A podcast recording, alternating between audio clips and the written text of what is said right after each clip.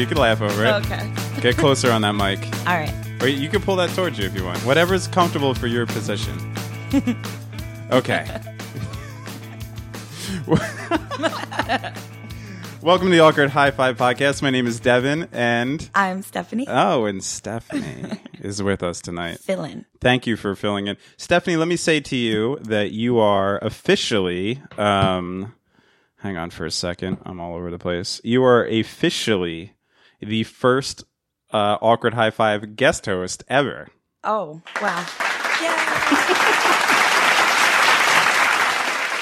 And uh, thank you for filling in on um, such short notice, as it were. Anytime. Okay, You like to put the pressure on me, but it's okay. Uh, Yeah, that's what I like to do. It's fine. So, uh, so um, I I guess I got to explain what's going on in, in RTG land real quick. And I don't know how much. Everyone's in a state of panic right now because Yeah. they're like, why is Richie not on this? Why is Stephanie there? What is she going to tell us? It's going to be bad. yeah, yeah, no. See, that's the, see that exactly what you're talking about is exactly the thing because he puts me in these positions where I have to put things on our social media accounts and whatever, whatever the ways that I can communicate to our listeners. And I say these things like, uh, like for this week, you know, Richie's dealing with a death in the family, which is true. But because of what the listeners of the show know about Richie, and could probably, because they're all, I'm sure, intelligent people, can deduce is like at what is that really what's going on? It- like I'm sure people read into it as a much worse thing because if if the co-host of a podca- podcast isn't going to be around for a week and he has and he struggles with the things that Richie struggles with, Yeah. Or, oh, how does the death in that guy's family impact him? right, right, exactly. That can't go over well. so so I I don't I, you know I it's it's uh, I don't want to talk on his behalf. No. He'll be back on Tuesday and he could tell his story about what happened if he wants to. But I guess basically what I could say is that uh, it, it wasn't a death in his family, but it was a death in um, basically the house that he's been living in and somebody that's very close to him. And it's more about him having to take care of people that are very close to him than it is actually him dealing with. Does that make Sure. sense? Yeah. And uh, he texted me on Sunday, and His he's extended family. right, basically. right, right. And he texted me on Sunday, and he was like, "I'm going to be out for the, I'm going to be out of commission for the week." And uh, and then so the Tuesday show was shot, and then I was like, I'm not going to abandon the Friday show. So then I asked you, and you're nice enough to come in. Um, so the one the one worry that I had with this though, and I and I expressed this concern with him was I said, dude, like please don't fall off the fucking rails. Yeah, yeah. Because of this situation. And uh, again, I don't want to speak out of turn. It's not my place. It's never been my place on this podcast to uh, to really like uh, express my feelings towards this situation. It's more to just let him talk about it. But so I'm not going to really. I, I don't want to divulge too much about what's going on. But what I can say is that I saw Richie today, and uh, he would probably be better off here doing the podcast with me right now than whatever situation he's in right, now. Then So- the idle time and dealing with other people's emotions and, And- trying to do what you got to do to numb that and deal with it. And- right and and yeah and yeah right exactly. And and uh so i so he'll be back on tuesday. He could give the whole account of it. It's actually a pretty insane fucking story all around and and hopefully he'll want to talk about it but that's his business. I don't want to uh to put that out there as much. But that's what's going on. It wasn't a fake excuse. Richie isn't in rehab. He isn't uh as of yet in rehab. He's not he's not in the gutter someplace. He didn't overdose or on all the other That, things. that I have to say is like the one thing when I listen to the podcast and I hear Richie talk about rehab, um, or the reasons why he's not going to go into rehab or what, and I'm like, man, why couldn't I have been here for that episode? Yeah, so I well. can talk to him about it. And why can't I get that kid when he's not in the podcast room? But Well, you can. I, I can't I either. know. You know, I, I know. I've I've spent a little extra time with him in the last week or two because he's been helping me out with making some money. And uh, it's it's been it's it's weird because for the past seven months or eight months or however long we've been doing this podcast, I've really only seen him Here. Sans a couple like parties or something, but I've really only seen him here in this Yeah. chair. You know, but uh, recently I've been seeing a little bit more of him, and I, I don't know. I, I I don't know. but here's the It's thing. thing. Yeah, you can't. You're not going to be able to talk to him. That's the problem. No, I know. You know, and I get feedback all the time where people uh, uh, I get two things about Richie, and and all the feedbacks about Richie, and as it should be. I mean, you know, but uh, it's either it's either you know Richie's on the right road, I'm pulling for him, or it's he's the most frustrating human in the world. It's just over and over and over again. And let me tell you something. For the latter of those two, I fucking concur. Yeah. There is nothing more frustrating. And now I'm not, this is not a slam on Richie as my best friend, you know. Yeah, this is nothing that you haven't said to him here. Exactly. There is nothing more frustrating than dealing with somebody that's in the throes of a heroin addiction Yeah. because they're like two different people. Yeah. It's like Dr. or any addiction. I Right. mean, they all mimic one another. right, right. just Yes, exactly. certain things that are present in all of them everywhere. And that's why I think you're worried about how this death in the family or someone close to him, how that can manifest into many different excuses and reasons and things because at the end of the day, you're going to get high whether you had a good day or a bad day. Right. It's just a better excuse to get high when you had a bad day. Right, exactly, and, Yeah. and, and it's true, you know, Yeah. and, and it's uh, and I know it from my my again. I I always relate to his his addiction on an like an alcoholic level because I guess that's really the only way the only way I could relate. And uh, but it's but I know the times in my life where I have like something has hit me really hard, uh, something really depressing depressing happened or whatever. I've I, there's this feeling, and I think I've discussed this before on here, but I don't know. There's this feeling where I, I you know I decide that I'm going to drink this away, mm-hmm. and then there's there's an actual like kind of pleasure I get. It's almost like okay, here's a real deal excuse to just become really Yeah, fucked yeah, up, and then in a way that's kind of like a, a warm like happy feeling. Yeah. Even though you're dealing with something horrible, Yeah. you're still like, all right, I have this reason to get this fucked Well, up. that's like what happy hour, Friday happy hours are pretty much based on. no one's really happy about like you're like my shitty week is over and I'm gonna go out and slam back some sugary alcoholic beverages, Right. Eat a bunch of crap and then feel bad about it tomorrow. like, and then it's not really it's a happy hour celebration. It's you know de-stressing and that's yeah, right, that's right. fine for most people. Yeah, Yeah. I get. I guess it's just like I don't know. You know, like gro- like growing up listening to like Tom Waits or something like that. Like whenever I have the excuse to be like the the depressing drunk at the Yeah, bar, yeah. It, it- even though I'm upset about something horrible that's happened, some sort of loss or something like that, I'm still kind of have this thing where I'm like, Uh, I had a really rough day. this is yeah, right, exactly. yeah, it's like, oh, okay, no one gives a shit about your rough day. So if you take that and then you expand it to the point where you're you're addicted to it to a, like literally physically addicted to a substance, that has to give you carte blanche to, to kind of go nuts. And Yeah. that's what I was very worried about. Yeah.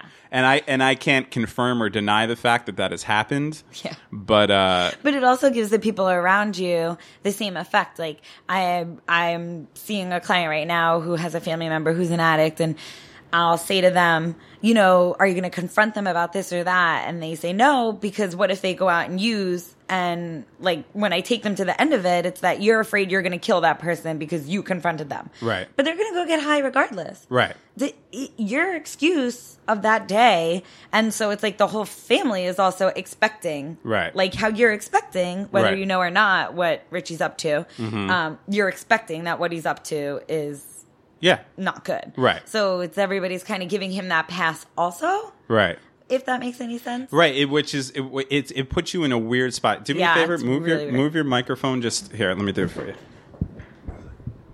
Sorry Okay. about that. So we get a little. It's just so we hear your beautiful voice. oh, oh yeah um, uh, which, by the way. You- Uh, let me get. I'm going to get to my point in a second. But you did this podcast before. You were nice enough to evaluate me and Richie. If anyone listened to that episode, and you came in and you told us how nuts we are, and I appreciate. it. I think about that every day of my life. oh well that makes me feel worse but thanks No, I do, and I, I like it. It's actually it's uh, that information that you gave me that day. Now I'm only speaking for myself because Richie, I don't think it, it touched him at all. Right, right. But but I think about it all the time. It, even in it, it impacts my life in a positive way. good it So- was useful But uh, before that episode, your main worry was your voice. your voice.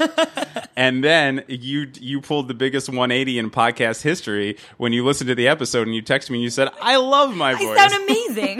Why don't I sound like that in my head? I was like, Of course, people listen to me talk all the time. It's So- a beautiful sound. That makes you the first person in the history of the world that likes the way that their voice sounds Yes. outside of their head besides And inside of their head. I have to say, after that podcast, I went to dinner with uh, one of my college roommates, and she's a talent agent, and she was saying to me, I was just talking because you know I talk nonstop, Yes. and she was like, you know, did you ever think about doing voiceover work? And I was like, funny you should say. and See? she was like, you know, have you got a tape together? And I was like, wow, the world is not ready for this. But who knew? All of a sudden, I found this new, whole new voice. Yeah, see? in my awful voice. But whatever. well, no, you have a great voice Then and someone told me I sounded like the dog from that new movie with all the dogs. Secret Life of Pets. Yes. I'm like really looking forward to seeing that. Yeah. Now, can we go? Yes. Because I need to hear this. Yes. Uh, the, I play soccer. One of the refs stopped me mid game and was like, "I just have been waiting to see you to tell you that you sounded exactly like the dog in this movie." Who who's the dog? Do you know who the actress I- is? I said because I know. Jenny Slate's in there. Well, oh, you know what? It might be Jenny Slate. I Oh. said who, and he goes, "Oh, you'll know when you hear it." I'm not like, pick, I'm not picking up a Jenny Slate. like, I don't think that that's a compliment, sir. And he's like, you'll just know when you hear it. She's the, she's the boss dog. it's like, all right, cool. All right. So now I need to see this movie. Okay. My dog voice. What other people need to know is that there's. Uh, oh, should I pull this up? What? the commercial. Oh, the Fisher Price. Oh man. I don't know if I could find it. Let me see. But uh, let me let me see if I can find a it. boner right now by doing I know, but this is a spectacular, a spectacular thing that's going on. I mean, I feel like What is I- the commercial? It's. You're really gonna make me say it. Yeah. You did that on purpose. Yes. It's Fisher Price. yeah, but for what toy? it's just Fisher Price in general. Oh man, I'm not gonna be able to find it then because I don't know. Thank God. All right. Anyway, wh- there, there. is- Anyone with kids right now is like, oh my God, that's it. f- people need to know that there is a commercial, a Fisher Price commercial out there where the woman sounds. It- It's it's uncanny the uh, how and we've done it a million times where we'll play it and you you just it's you The- whoever this person is is has the exact same voice as you. Well, when our friend sent that clip to us, um, actually, my friend sent that clip to me at like seven o'clock in the morning one day and couldn't stop laughing at me. But it really, I was like, oh my God, maybe that's why I work with kids, right? I work with abused and neglected kids. And everyone always says, like, how do these kids tell you all this stuff? And now I'm like, subconsciously, they're like, that's the chick who has that toy I want. So I, now I'm like, I get it. They think I'm Fisher Price and they're like, if I tell her all my secrets, I'm gonna get I'm gonna a- get that toy truck. toy when I leave that office. And I'm like, now I really, it's all making sense to me. I must have a soothing voice because that's a voice that they hear all day. you have a soothing voice. I'm gonna tell you parents that. put them, put them in front of the TV. I like your voice. You like your voice. The podcasting world likes your voice. Fisher Price obviously likes your voice because they picked that chick up. I know, but I need to capitalize on that. We need to get your agent friend going. Yeah, you yeah. need to get your agent friend to talk to me because I want to do voiceover shit. You're the third person now that when I've said someone, no one has ever come up to me and been like, oh my God, we need to do something with that voice. And you're the third person who, out of my narcissistic friends, said, when I said someone wants me to be a voiceover, they're like, can you get her to get me to be one too? Like, no one asked you. She asked me. yeah, but how many of those friends actually do stuff with their voice? Because I the only You're the only one. Yes, I I only get one compliment on this show, and rightfully so. I only get one compliment from feedback for the most part. Is that is that I have people say You I don't believe nice it voice. that I have a good voice No, for radio. do. The other one is our friend who discovered the Fisher Price commercial. Shocker. Mm-hmm, he was like, Oh, I should also do voiceover work. I was like, No one asked you. They asked me to do it. Right.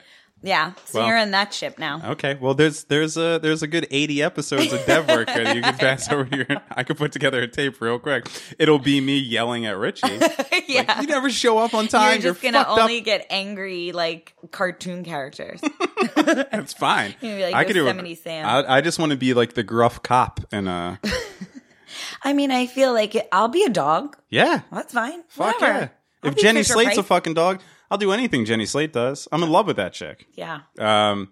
Anyway, I don't know how we even got on this, but I, I guess know. I guess uh, I had some point to make about Richie and his addiction again, but you know we don't need to keep going with that.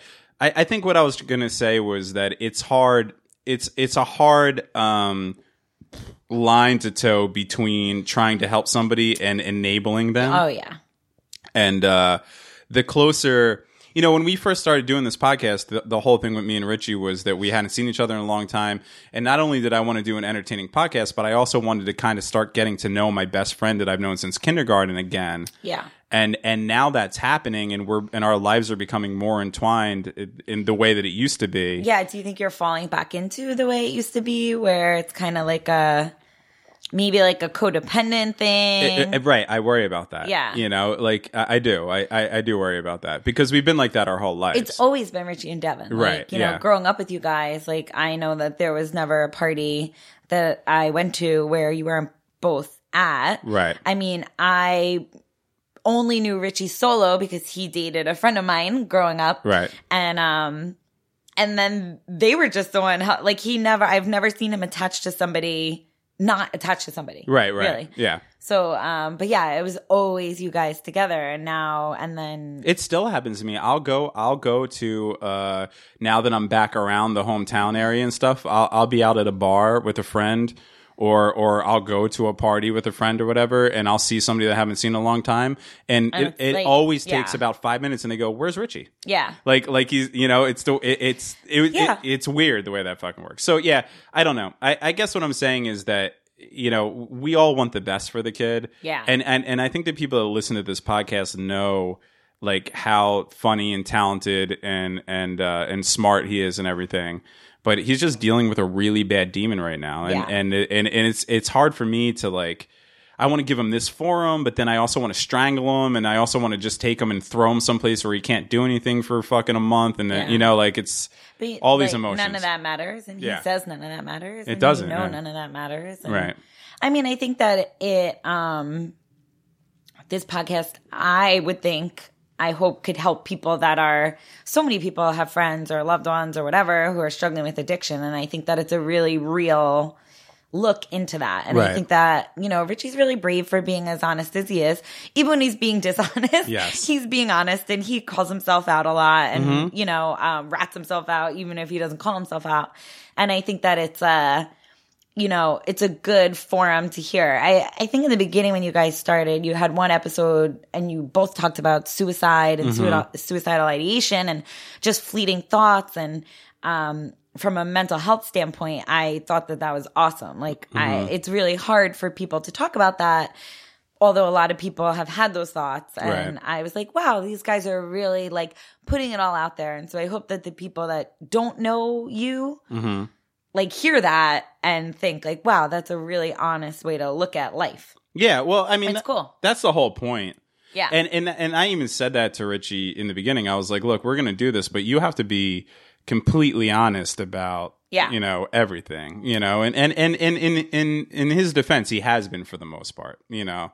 Like obviously he's not going to bring up like certain legal things that he can't Yeah, talk yeah. about and shit like that, but but for somebody I, I do give him credit for being that t- t- like exemplifying being that far into an addiction and being able to talk about it and Yeah. you know and yeah i remember that suicide episode that was like the fourth Yeah, episode and we're sitting really there early on. yeah a i made my coworkers listen to it it's like listen Right. to this like it was really cool to hear like we know i talk to people every day that think about suicide or whatever even if they don't say it to me that test i give them they endorse it on Right, there and then i can, and then i can ask them about it. But it's just like people are afraid to talk about it. And it was a really cool thing to hear an open dialogue about that. Mm-hmm. and i was like wow i hope that that gets people thinking like yeah. oh it's i could talk about this. And uh, you know it's it's weird because the the thing that I've realized from doing the show now for this long is that the shit that you feel like like might be the most out there that you do, you sh- maybe shouldn't maybe it's a little like weird to talk about and stuff like like thinking about killing yourself or something that always ends up being the thing that the most people relate, Relate to, of course. because th- it's it's common subjects that everybody deals with just nobody talks about Right. it out loud you know and and so if everybody know that you, you know like I don't think that there's ever been a person in this world that probably hasn't at least entertained the thought of I don't want to live anymore. You know, and and uh, and it's a scary thing. Or and even like the smaller part of it, like oh, people would be better off if I wasn't here, or what would it be like if I wasn't here? right, Little yeah, things like that. anything like that. Yeah. Right. So you know, I don't, I don't know. I, I, just think it's a, it's a good discussion to have. Yeah. So anyway, whatever. Anyway, it's a Friday. We don't need to talk about No, suicide. it's fine. We're drinking a couple beers. We're having fun. Yeah. We don't want to get suicidal. Happy hour. So yeah, at eleven thirty at night. Well, I had a happy hour first. Oh yeah, all right. So um so for people who don't know you or haven't listened to the to, to the last episode, you are say what you do again? Because all right, let me let me say this. I I um you are the only friend I have. And I, and at the risk of offending any of my friends, you're the only friend I have whose line of work is interesting to me. Oh, really? Yeah. Like anybody else could tell me about their fucking account that they're doing or this sale that they made or this fucking shit that they built Yeah, or whatever. yeah. And I'm like, okay, that's cool. If they're happy about it, I'm happy about it. but but when you talk about your work, I'm literally fascinated Yeah, by it yeah. Me because too. I've I've been I, I've I've been like reevaluating reevaluating my life lately and and and doing these things and and uh and, and like trying to figure out what direction I want to go into as far at least monetarily and everything. And and I'm really starting to regret not getting into like a psychological path as a career. I really Yeah. am. I mean, monetarily, it's not very rewarding. Oh, but, I, yeah, that's Yeah. all right. I don't give a shit about But that. But it's interesting. Like I feel like I was just saying this the other day. Like I really love my job every day, and I've been working where I work now for uh, nine years, Mm-hmm. and um, every day is different, and it's interesting, and yeah. it's um, it's cool, and uh, it's interesting to talk about. So basically, your job is uh, you you. I, I mean, so you evaluate people that are, it's not just people that have committed crimes, right? Right. So I I'm a forensic team leader is my title, but Mm-hmm. um so I do forensic evaluations on all different types of people, mostly people involved with child protective services, but um I also do them for the court or um, danger to self or others or criminal or whatever. So, um, or I just had a really interesting one that was like a private, some guy who was like out working for an NGO and they thought he was weird. So they sent him What's to an me. What's an NGO? uh, like a non-government organization. Okay. So like out in another country and they sent him to me to be like, Hey, we can't figure this guy out. Maybe you can. And, uh, so I got to give him all these really cool tests, like even cooler than the ones I did with you guys Even cooler. even I want those cooler so cool and uh it was just so much fun it was fun to like get something a little different like that but um Yeah, I, I just the line of work is very interesting. Like I always, I, I if I'm at a party or I'm meeting new people, I always end up like asking them a lot of questions and Oh. and not and not that's why i usually tell people that i just met i work in a bank Right. and my name's veronica so Yeah, you know I get it. I get. Yes. because it's like sometimes i'm just it's friday night and i'm off and i don't Yeah. want to like whenever i tell people what i do they're like oh my god can you analyze me can you do this can Yeah. you talk about that oh it's so cool and i'm like oh, i work for td and Right. then like no one asks you any other Yeah, questions everyone's like, cool. Oh, thanks. cool. What's the interest rate? And Uh, then they walk away. So, Yeah, no, I, I yeah, I get that. But for me, it's uh, like I think that that's like part of my nature. Where when I meet people, I don't want to make small talk. I want to like know what makes them tick. well, like, and that's what I'm doing at all times. Yeah. Well, you said times, you yeah. said that to me before that Yeah. that you you or are constantly evaluating people, and I can understand how you would be because it's Yeah. just ingrained in your. It, it's just what you do. It's just second nature to me. I mean, it's just like it's like any other job. You, I, my whole job is talking to people. That's all I do is I interview them for an hour, two hours, and it's my job to figure out when they're lying, when they're telling the truth, what's going on. And so I always say to my friends or like people I've dated or whatever, and I know when you're lying 90% of the time. 10 50% of the time I don't give a shit. Like Yeah. I'm just going to let it go. Right. But I always know.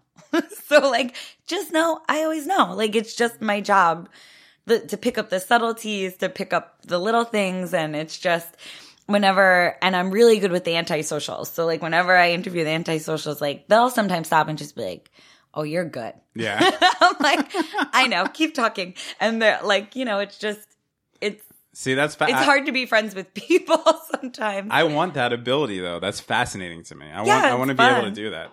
I've been I've been reading I, I I've been reading a lot about it. I've really I've I, I for years now. I just uh, like almost all the books I read are some sort of psychology. Yeah, yeah. Whether it's Jung or or or Freud or what it doesn't matter. Like uh, Yeah. you know like I I'll, I well, those are the two. yeah those are the two. I mean, that's it. And uh, can you can you actually like like do you have to be one or the other? Because I kind of feel like both are cool. you know, they had a lot of similarities. I think where they differed was, and without like getting really boring or psychoanalytical, was that Whatever. Jung thought that there was more like creativity with our subconscious. Right. And Freud thought everything kind of went back to, To like childhood, sex and yeah. like um, repression. Right. And Jung was like, well, maybe it's not repression. Maybe it's the opposite. Maybe it's your wanting to do something creative with that. Right. So that's where they kind of uh, split. But Right. prior to that, everything else they thought was pretty much similar. Yeah, right. Ex- Yeah. Yeah. Okay. I got it.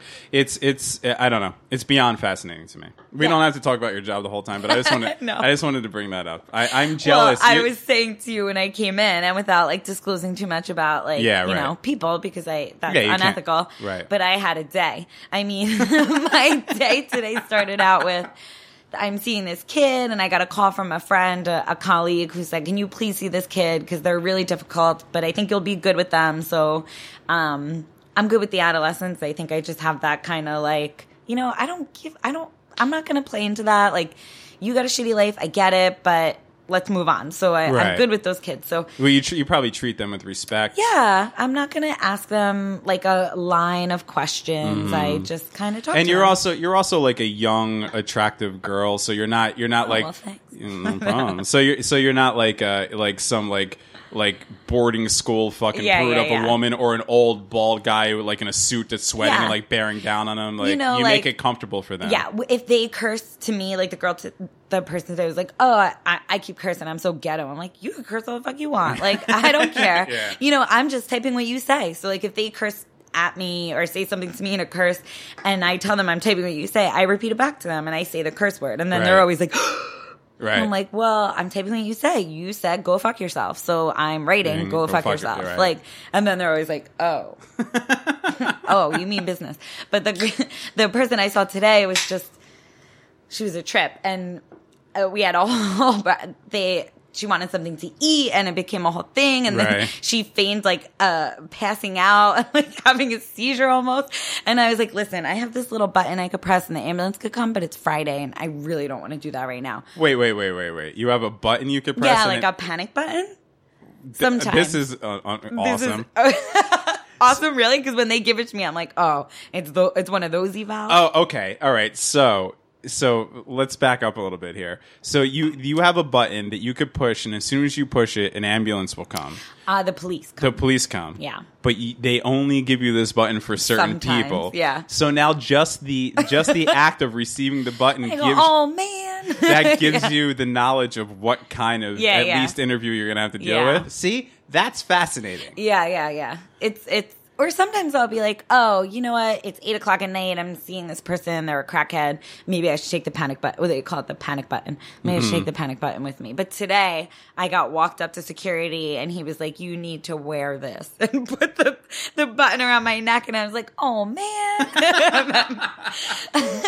and then I was like, well, I don't want them to see me wearing it because like whatever, that'll just start a whole thing and she'll think I'm a like a wuss or whatever. But um I mean, I got her to like tell me, but she, it was a day and it was like on the floor. And I was like, that floor's nasty. Get up.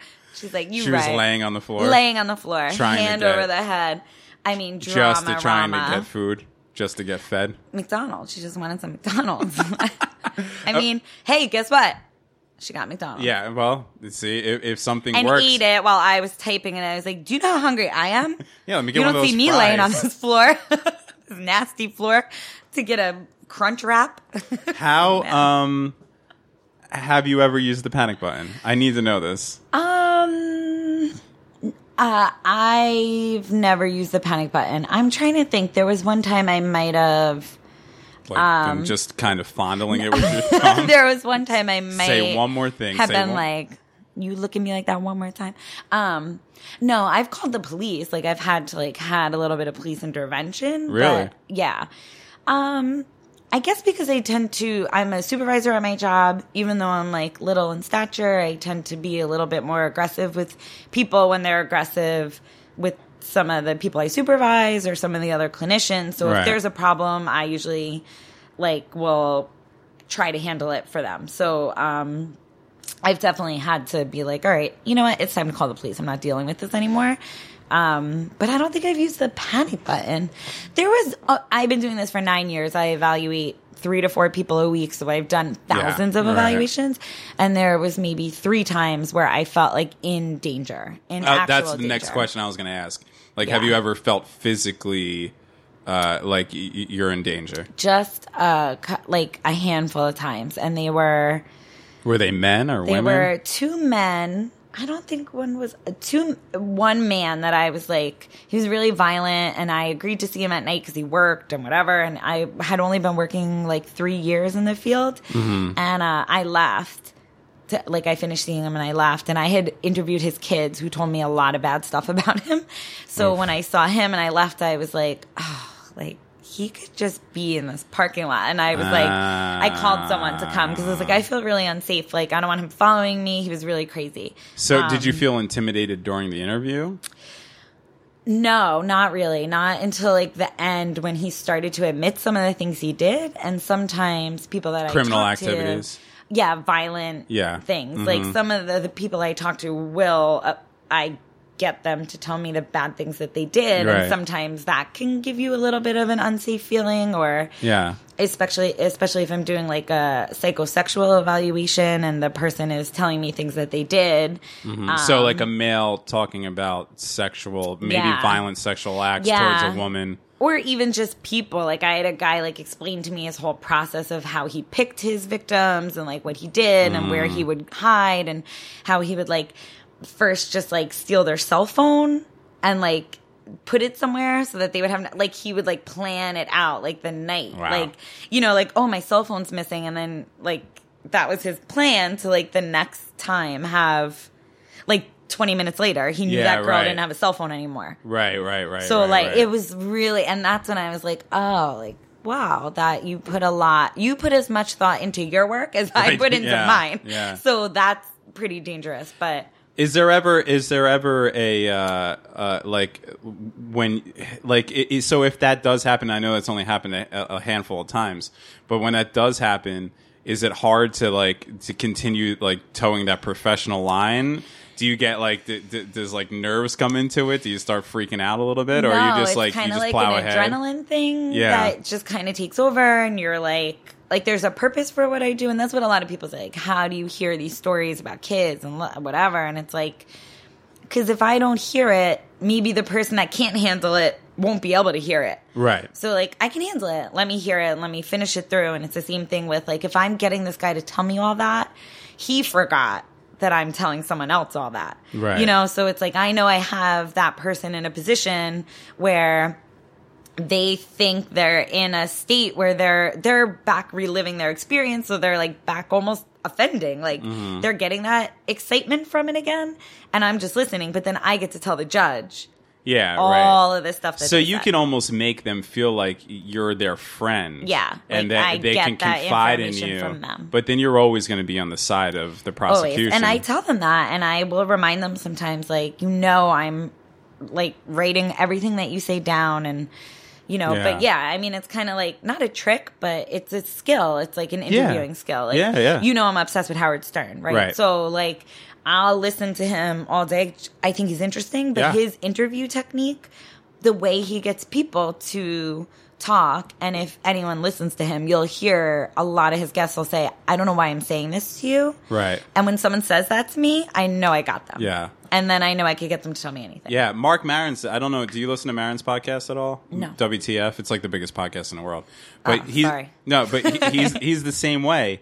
He's he. Uh, it- it's fascinating to me Mm-hmm. to listen to it because he brings these people on, and then it's almost like he set up something very early in his podcasting career where this is the place where people come to open up and now people just come on there Yep. and they, without even any sort of nudging they just open up because up. this is the place to open up and it's that, But that he knows what to do. It's a skill. it's yeah but it's it's very it's it's a fascinating thing to be able to get to i I think if you could get to a point in your life where where if you're talking to somebody uh, they immediately feel comfortable enough to confide things in you Yeah. then i think you're at a pretty good uh, stature in your life where you know like Yeah. like i i i i want to get to that point you know Well, that's why I tell people I work in a bank because it also in my real life, people come up and talk to me, and then it's like ten minutes later, I'm in the corner of the bar talking to some chick who's like, Like crying. evaluating. and I'm like, oh my god, I was just coming to get a water, and it's like.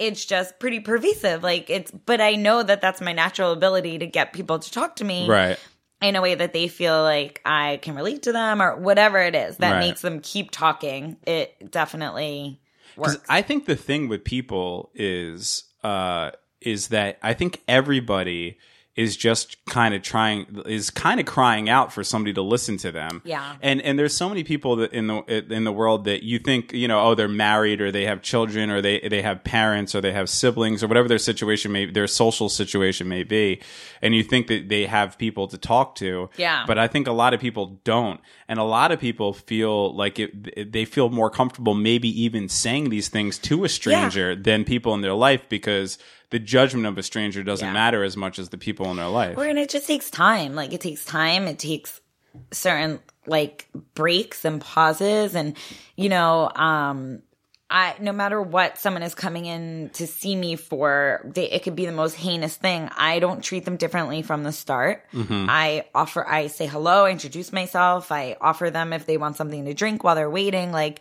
That doesn't change. So I think that that's comforting for people too.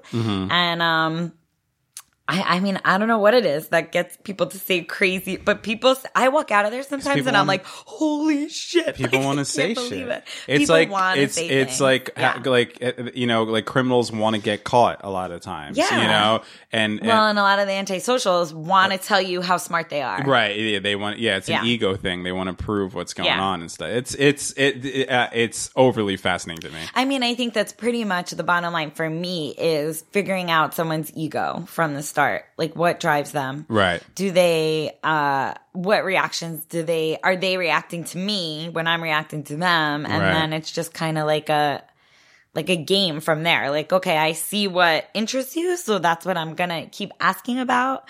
And maybe I'll talk to you for 10 minutes about something that I have no interest in at all, but I know that that's gonna get you to tell me something else. So So, do you have like, uh, do you have a way to identify like ego? Is that like part of it? Yeah. because ego is such a fascinating thing to me. Uh, i i- you know, i- i- in my own ego, in other people's ego. Like I, I, I'm really, I, I'm really trying hard to like kind of like yeah. like when I talk to people and they're saying things to me, I'm trying to figure out Yeah, yeah. is this coming from Yeah, what are their motives? Like, right where, this is coming from The and stuff. drive. So so you you have a way to to kind of pick that up. I out. mean, I think that ego is like, which again goes back to Freud and Jung is Mm-hmm. big on ego too, but it's uh well, Freud believed that. So Freud, so what was it with Freud with the superego? So, Freud, so the super ego is like the court, like Right. the superior, yeah, they're the governing ruling of you. right. You almost don't have control over Right. And the id is just the opposite, Right. which is that's just like the fool that Right. you, all your desires and everything that you want to do. And then the ego mediates between the two. okay.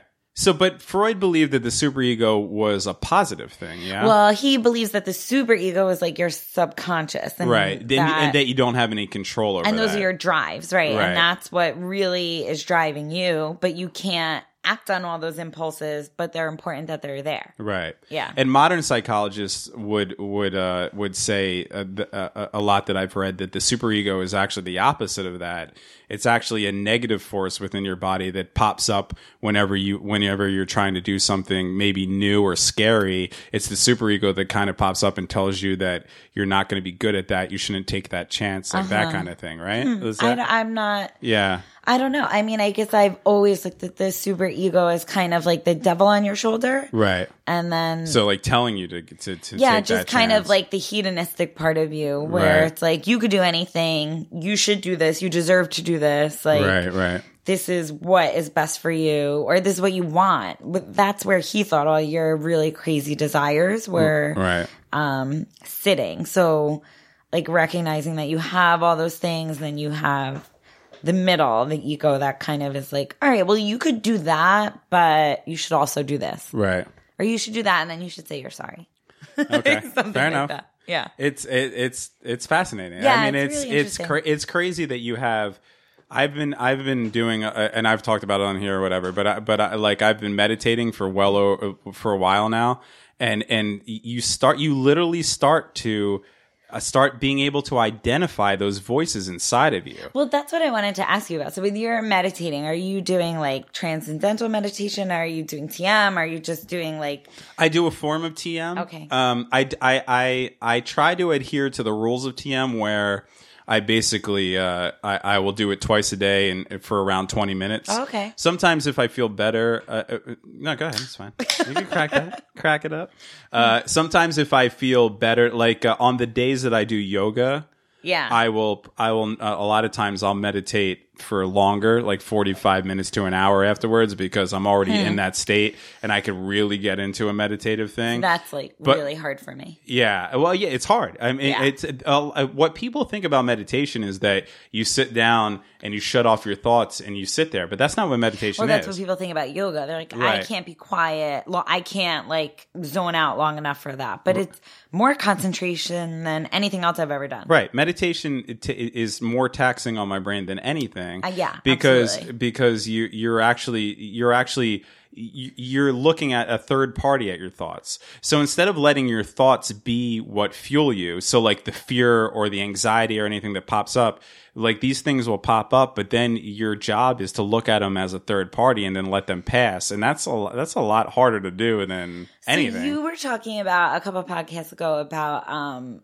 lucid dreaming. Yes. Which is really similar, I think, from what I understand. I've been trying to figure it out because I definitely am really into the dreams Right. and Jung and Freud and his aspects on them and both of their thoughts on them in the school. I, I've always been really interested in that since Right. like high school. But um I now every there's a lot of stuff about this lucid dreaming. Yes. It seems very similar to meditation to me. Um I yeah, I guess it could be. You know, I don't.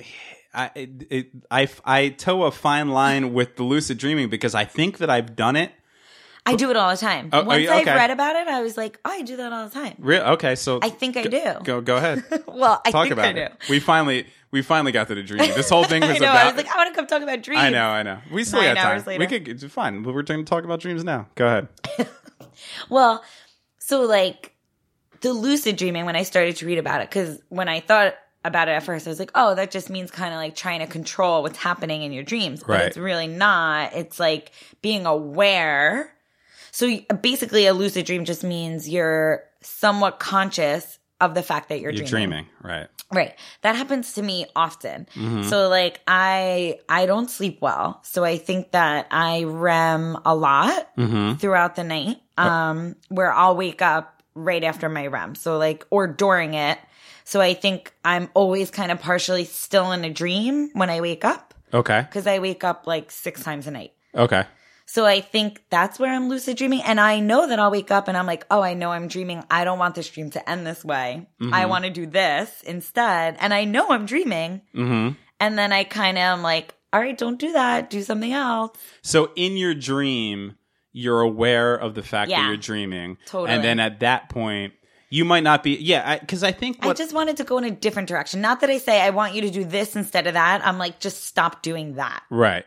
And I- it goes. I think what a lot of people think lucid dreaming is, and it might be for some people, I don't know. I haven't reached this point yet. Hmm. But I think what a lot of people think lucid dreaming is, is that you fall asleep, you start having a dream, and then you're in the dream and you say, I recognize the fact that I'm dreaming, and then all of a sudden you shoot up into the air like the end of the Matrix and start flying around, and then there's like two naked girls and shit. yeah, and you like, make all your wild. yeah, right. And and then and then but and you feel it physically because you know like the way that you would in real life and then and it's almost like living out it, i mean technically living out a dream but that's Right. not that that what you're saying is more Like- akin to the what i feel And then I was like uh, reading about it and listening to some podcasts about it this week, and I was thinking about it. And one of the lady was saying, like, you know, I saw this flower and it was yellow, and in my dream, I was like, I don't want that flower to be yellow. And then she turned around and turned back, and it was pink. Mm-hmm. Right. But it wasn't like I want that flower to be pink. It was just like I don't want that to be yellow. right So it uh, changed you know for what that's her. yes uh, i could say that that has actually happened to me Yeah, and that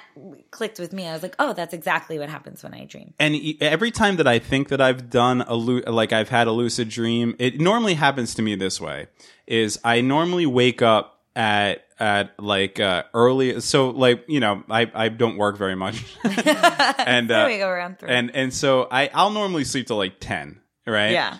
And uh, I, but a lot of times I'll wake up around seven, seven thirty, eight o'clock, and have to, to go take a piss. And I, but I wake up in a groggy state, Mm-hmm. and I go and I go to the bathroom, and then I come back, and I know that I'm going to fall asleep for another two hours, another two and a half hours.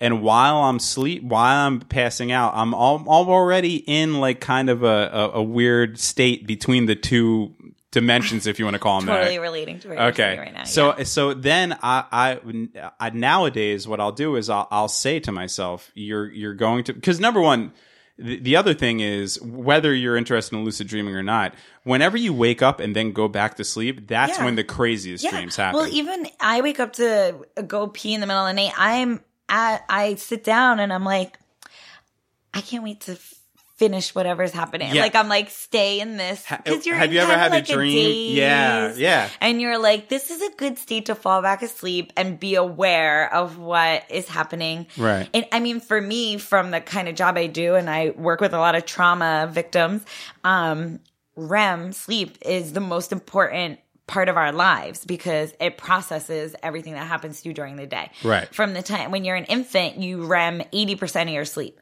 And when you're an adult, you REM 20%. Okay. So it's like shows, like science shows that. Like that's scientific data that your REM, when you're a baby, you REM so much because there's so much data coming your Right, way. right. So much stuff you need to process that, um, when you're an adult, you're only processing really 20% of your day. So that's like a little bit of things that happen that you need to process. Right. But when you have trauma, um, it block it blocks the processing ability. So that's why people have nightmares, um, Okay. recurrent nightmares because they haven't processed it. So it's like kind of like uh, something happens, it sits in the front of your brain. You go to sleep and you REM, and it travels to the back of your brain. It kind of like gets jumbled around and gets put into the part of your brain where it belongs. So Okay, all it's right. like even just a memory, like a little kid uh, sees a dog for the first time. And it's like, oh, when they go to sleep, it's like, oh, I saw that animal. It was furry. It was friendly. And it goes Oh. to the part of that brain. I get it. So you you're processing new information. Yeah. And then when you're sleeping, your your brain is making sense of that information. So Yeah. therefore your you're REM feeling is that sorting information. it all out. That And makes a lot of sense. When you have your dreams, is kind of like all the weird things that are being processed are kind of all. That's why people that have really bad trauma, their dreams are always nightmares. It's because their REM is trying Reprocessing to that- process that. that trauma. Um, and there's types of therapy that you could do that one that I'm like kind of working on or like getting involved in working on. It's, uh, EMDR and it's eye movement desensitization reprocessing.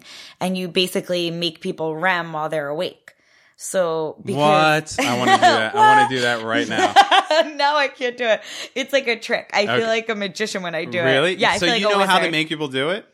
Yeah, it's a therapy technique that I'm like learning and I'm trying to like uh I look when you when you don't spit it's crazy. But when you finally No, I can't do it to any of my friends why? because it's crazy. I don't care.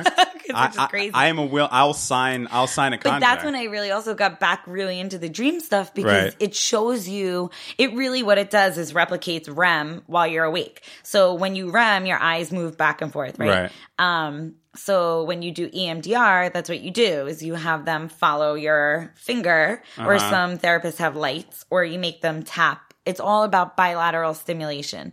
So they tap like bilaterally or walking is even like you know if people go for walks and or runs you think about a lot of stuff Sure, yeah. it's it puts your your- mind in a state. your yeah. brain is telling the same thing like That- shaman work with the drums That's a meditative state. put your mind in a state. Right. It's all about bilateral movement Right. So this therapy, someone very smart was like, "Hey, why don't we do make people get into this state while they're awake?"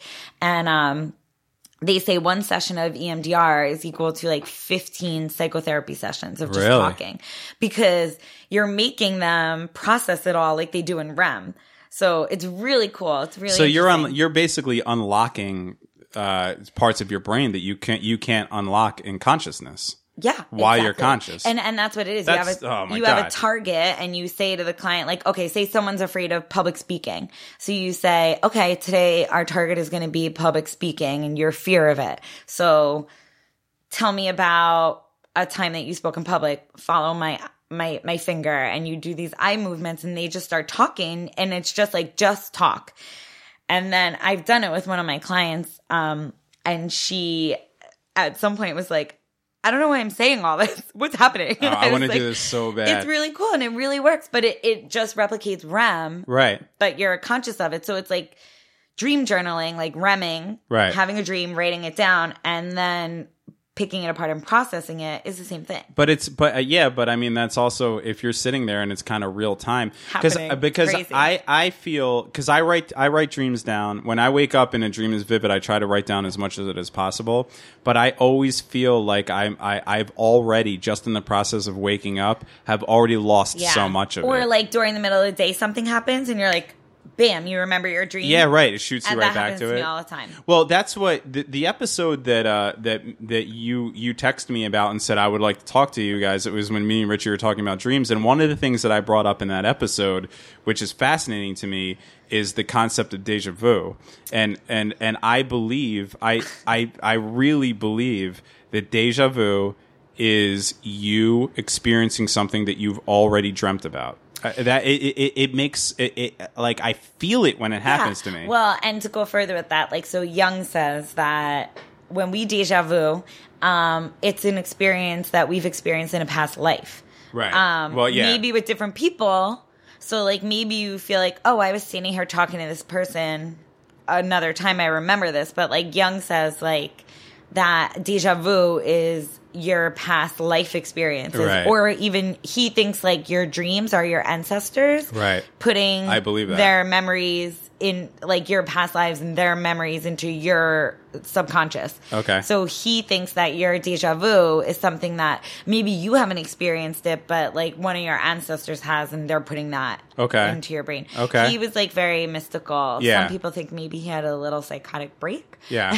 Because he also Yes, had like I've people he yeah. talked to and like he had a lot of weird stuff. But he was big into like deja vu and that this is something that definitely happened to you before in a time when you weren't conscious of it. right. And he thought that your dreams could predict things that would happen in the future. Right. Yeah, and I I, I, subscribe to that one hundred percent. Yeah. Because there's been times in my life where I've had deja vu and I knew for a fact that I that that came from a dream that I already had. Like I Hmm. I remembered the dream and and so the the, the experience of the deja deja vu wasn't holy shit this is that weird feeling where you get where you're like holy shit I've this has happened before, before. yeah. The experience of the deja vu was I'm now experiencing A what I dreamt about. Yeah. You know, creepy. Uh, yeah, it's fucking nuts, right?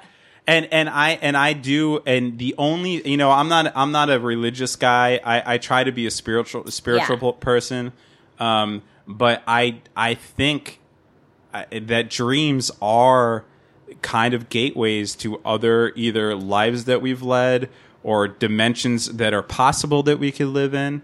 Um, because Yeah. because again on that last episode when I was talking to uh, about it with Richie is like I I have these reoccurring dreams where I go to these places that I've never seen physically in the physical world that I've never seen but I go to these places and and they're familiar places to me. I know the the lay of the land.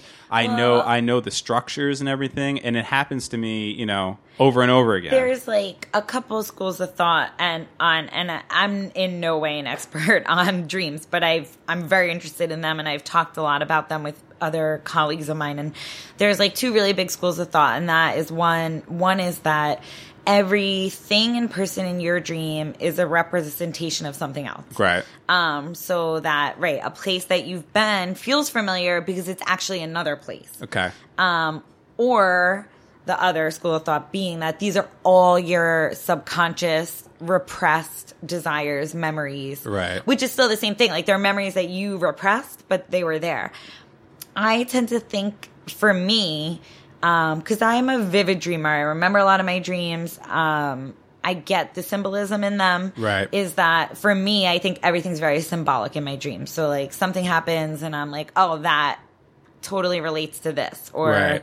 even for example, like thinking about coming in for this podcast, like obviously I was trying to be a little more alert of my dreams. And um like last night I was going to sleep. A friend of mine is having like some relationship difficulties, whatever. And I woke up Aren't and I we all? Oh yeah. Not me. Oh yeah, you're good.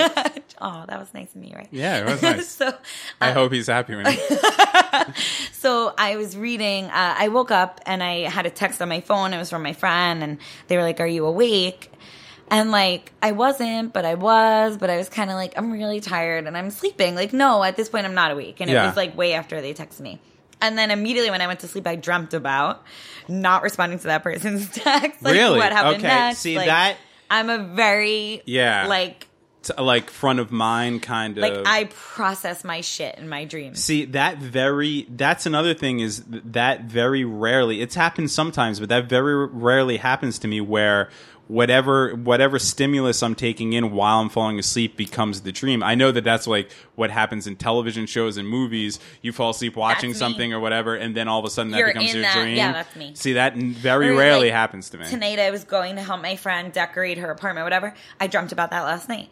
Like, I- Really? yeah, I'm just a very, um, I don't know if it's like so you're probably you're probably closer to the ability to lucid dream because I, I, think that's I fall asleep thinking about my day. I dream about work a lot. Mm-hmm. Um, I have crazy dreams. Sometimes I wake up and I'm like, I have no idea why that happened, but Yeah.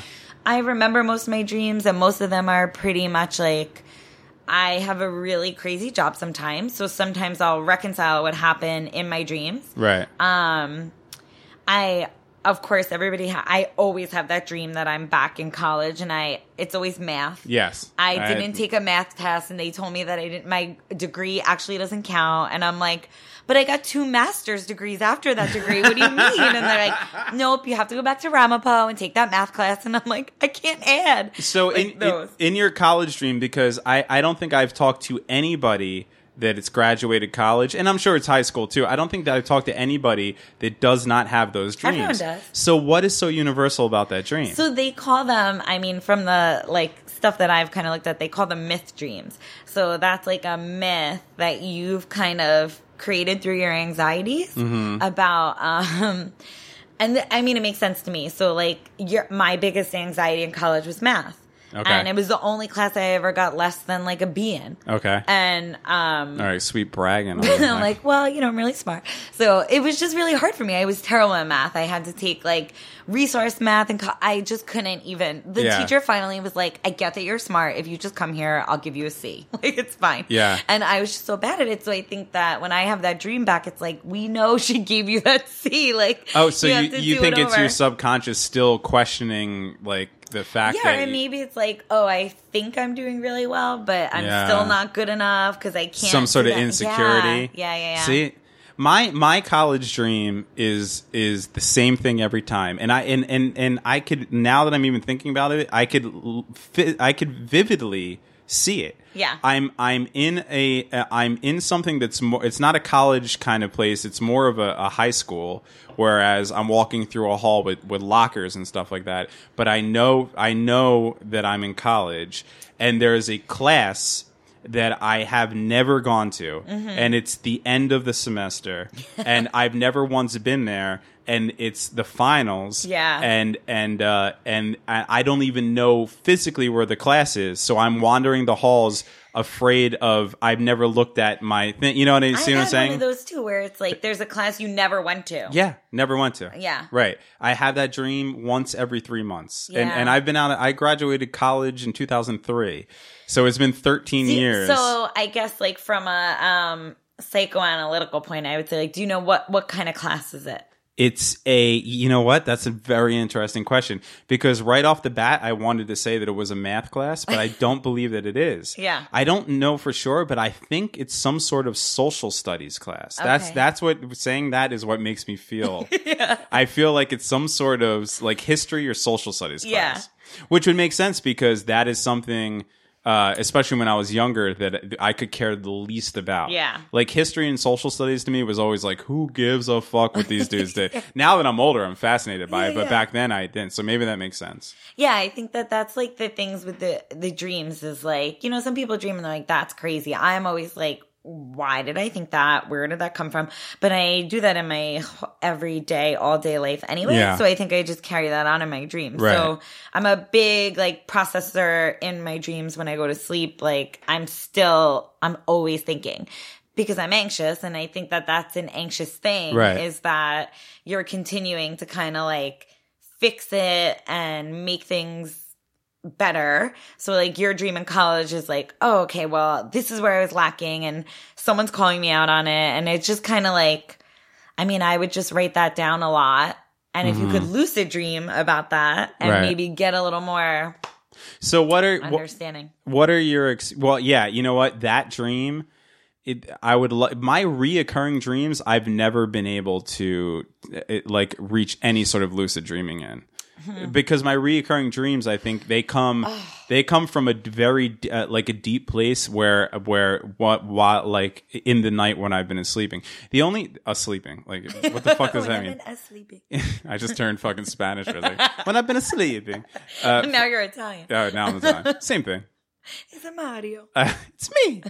um, the, but but the time that I've been able to to however successful or not lucid dream, like I said, has always been the thing where I've waken up and then going back have gone back to sleep, knowing that I'm going to go back into a dream thing. And uh, but what what I wanted to say before about that was that I've never I, the lucid dreaming to me has always kind of been a little disappointing because it almost feels like you're you're teetering on the brink of like do you know that you- know that feeling where you kind of you're you're uh, you're asleep but you're awake and then you're also experiencing a dream but you also are awake like that kind Yeah, of thing yeah.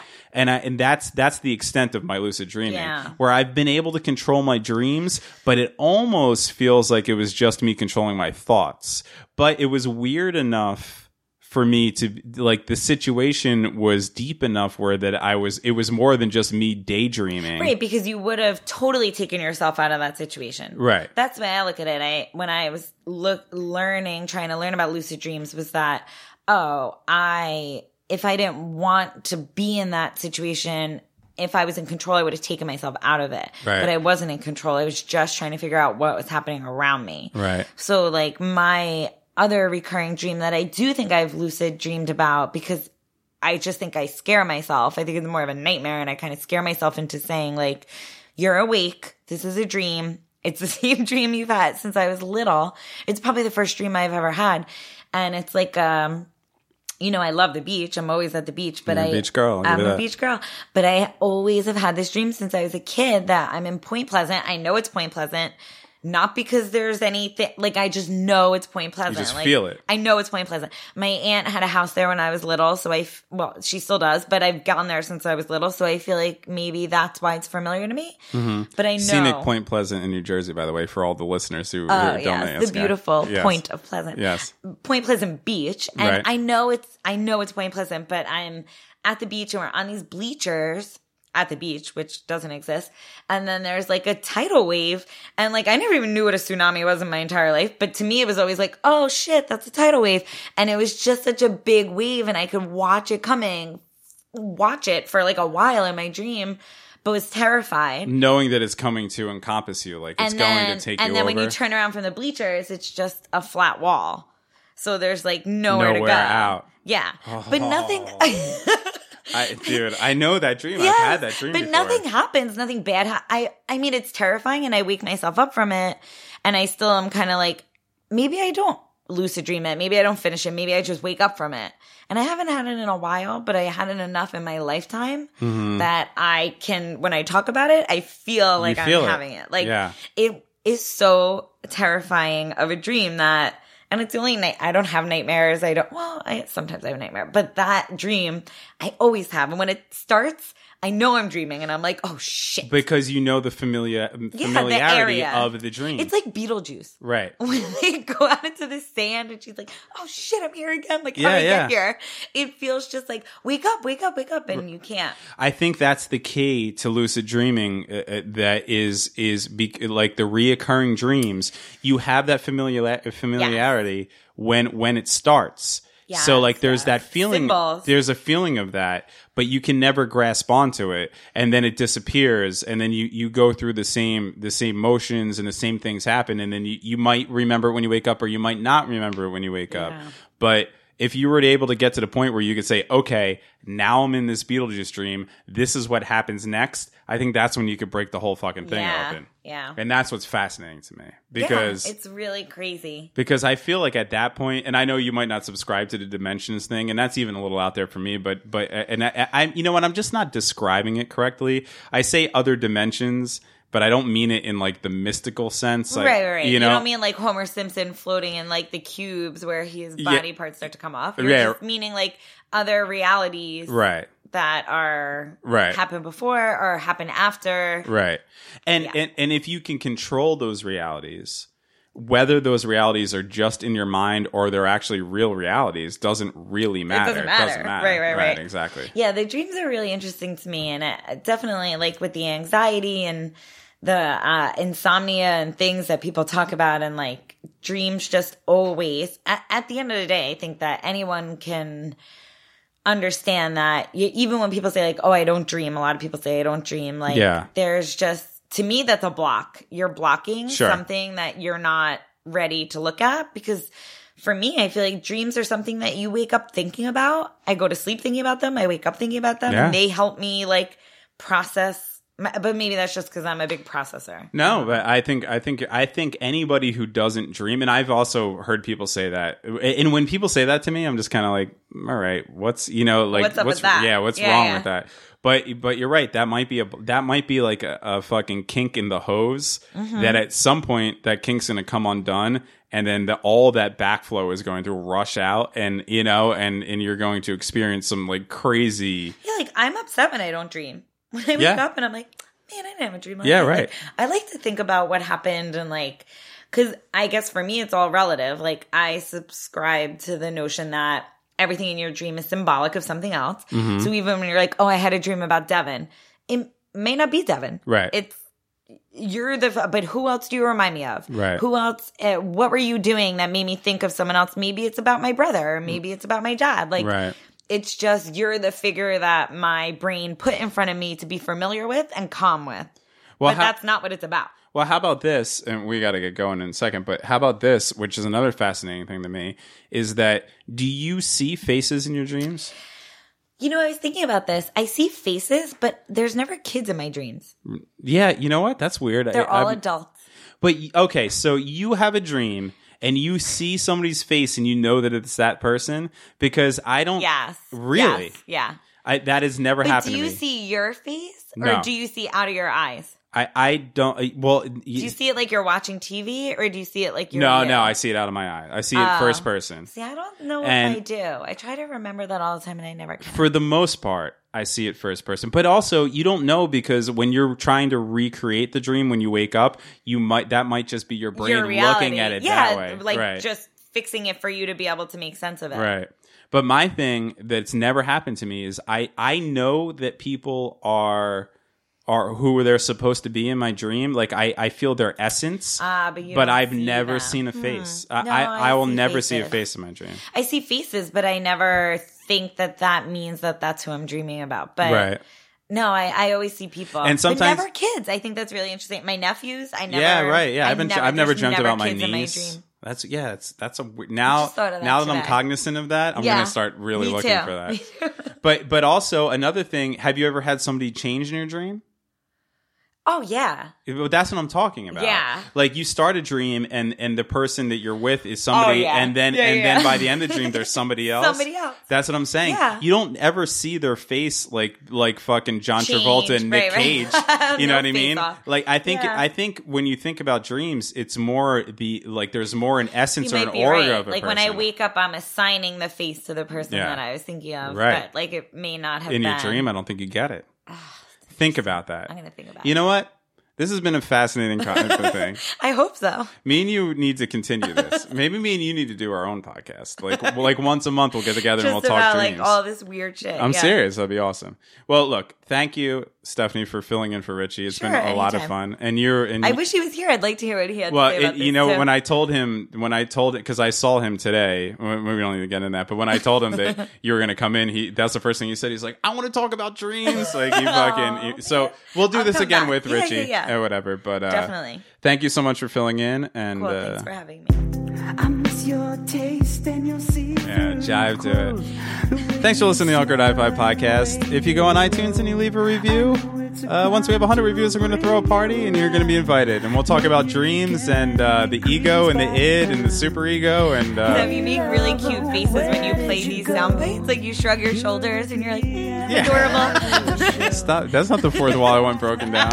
it's really funny. Thank you. Um, otherwise, we'll be back on Tuesday and Richie will be here and we'll find out all the shit that's gone down this week. And thank you again, Stephanie. Any last words?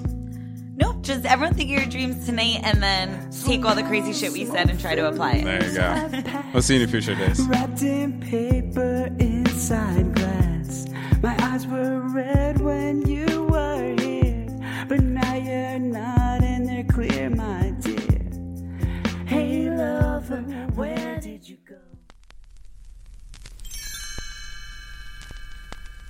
Thanks for listening to the Awkward High Five podcast. For more episodes, visit awkwardhighfive.com.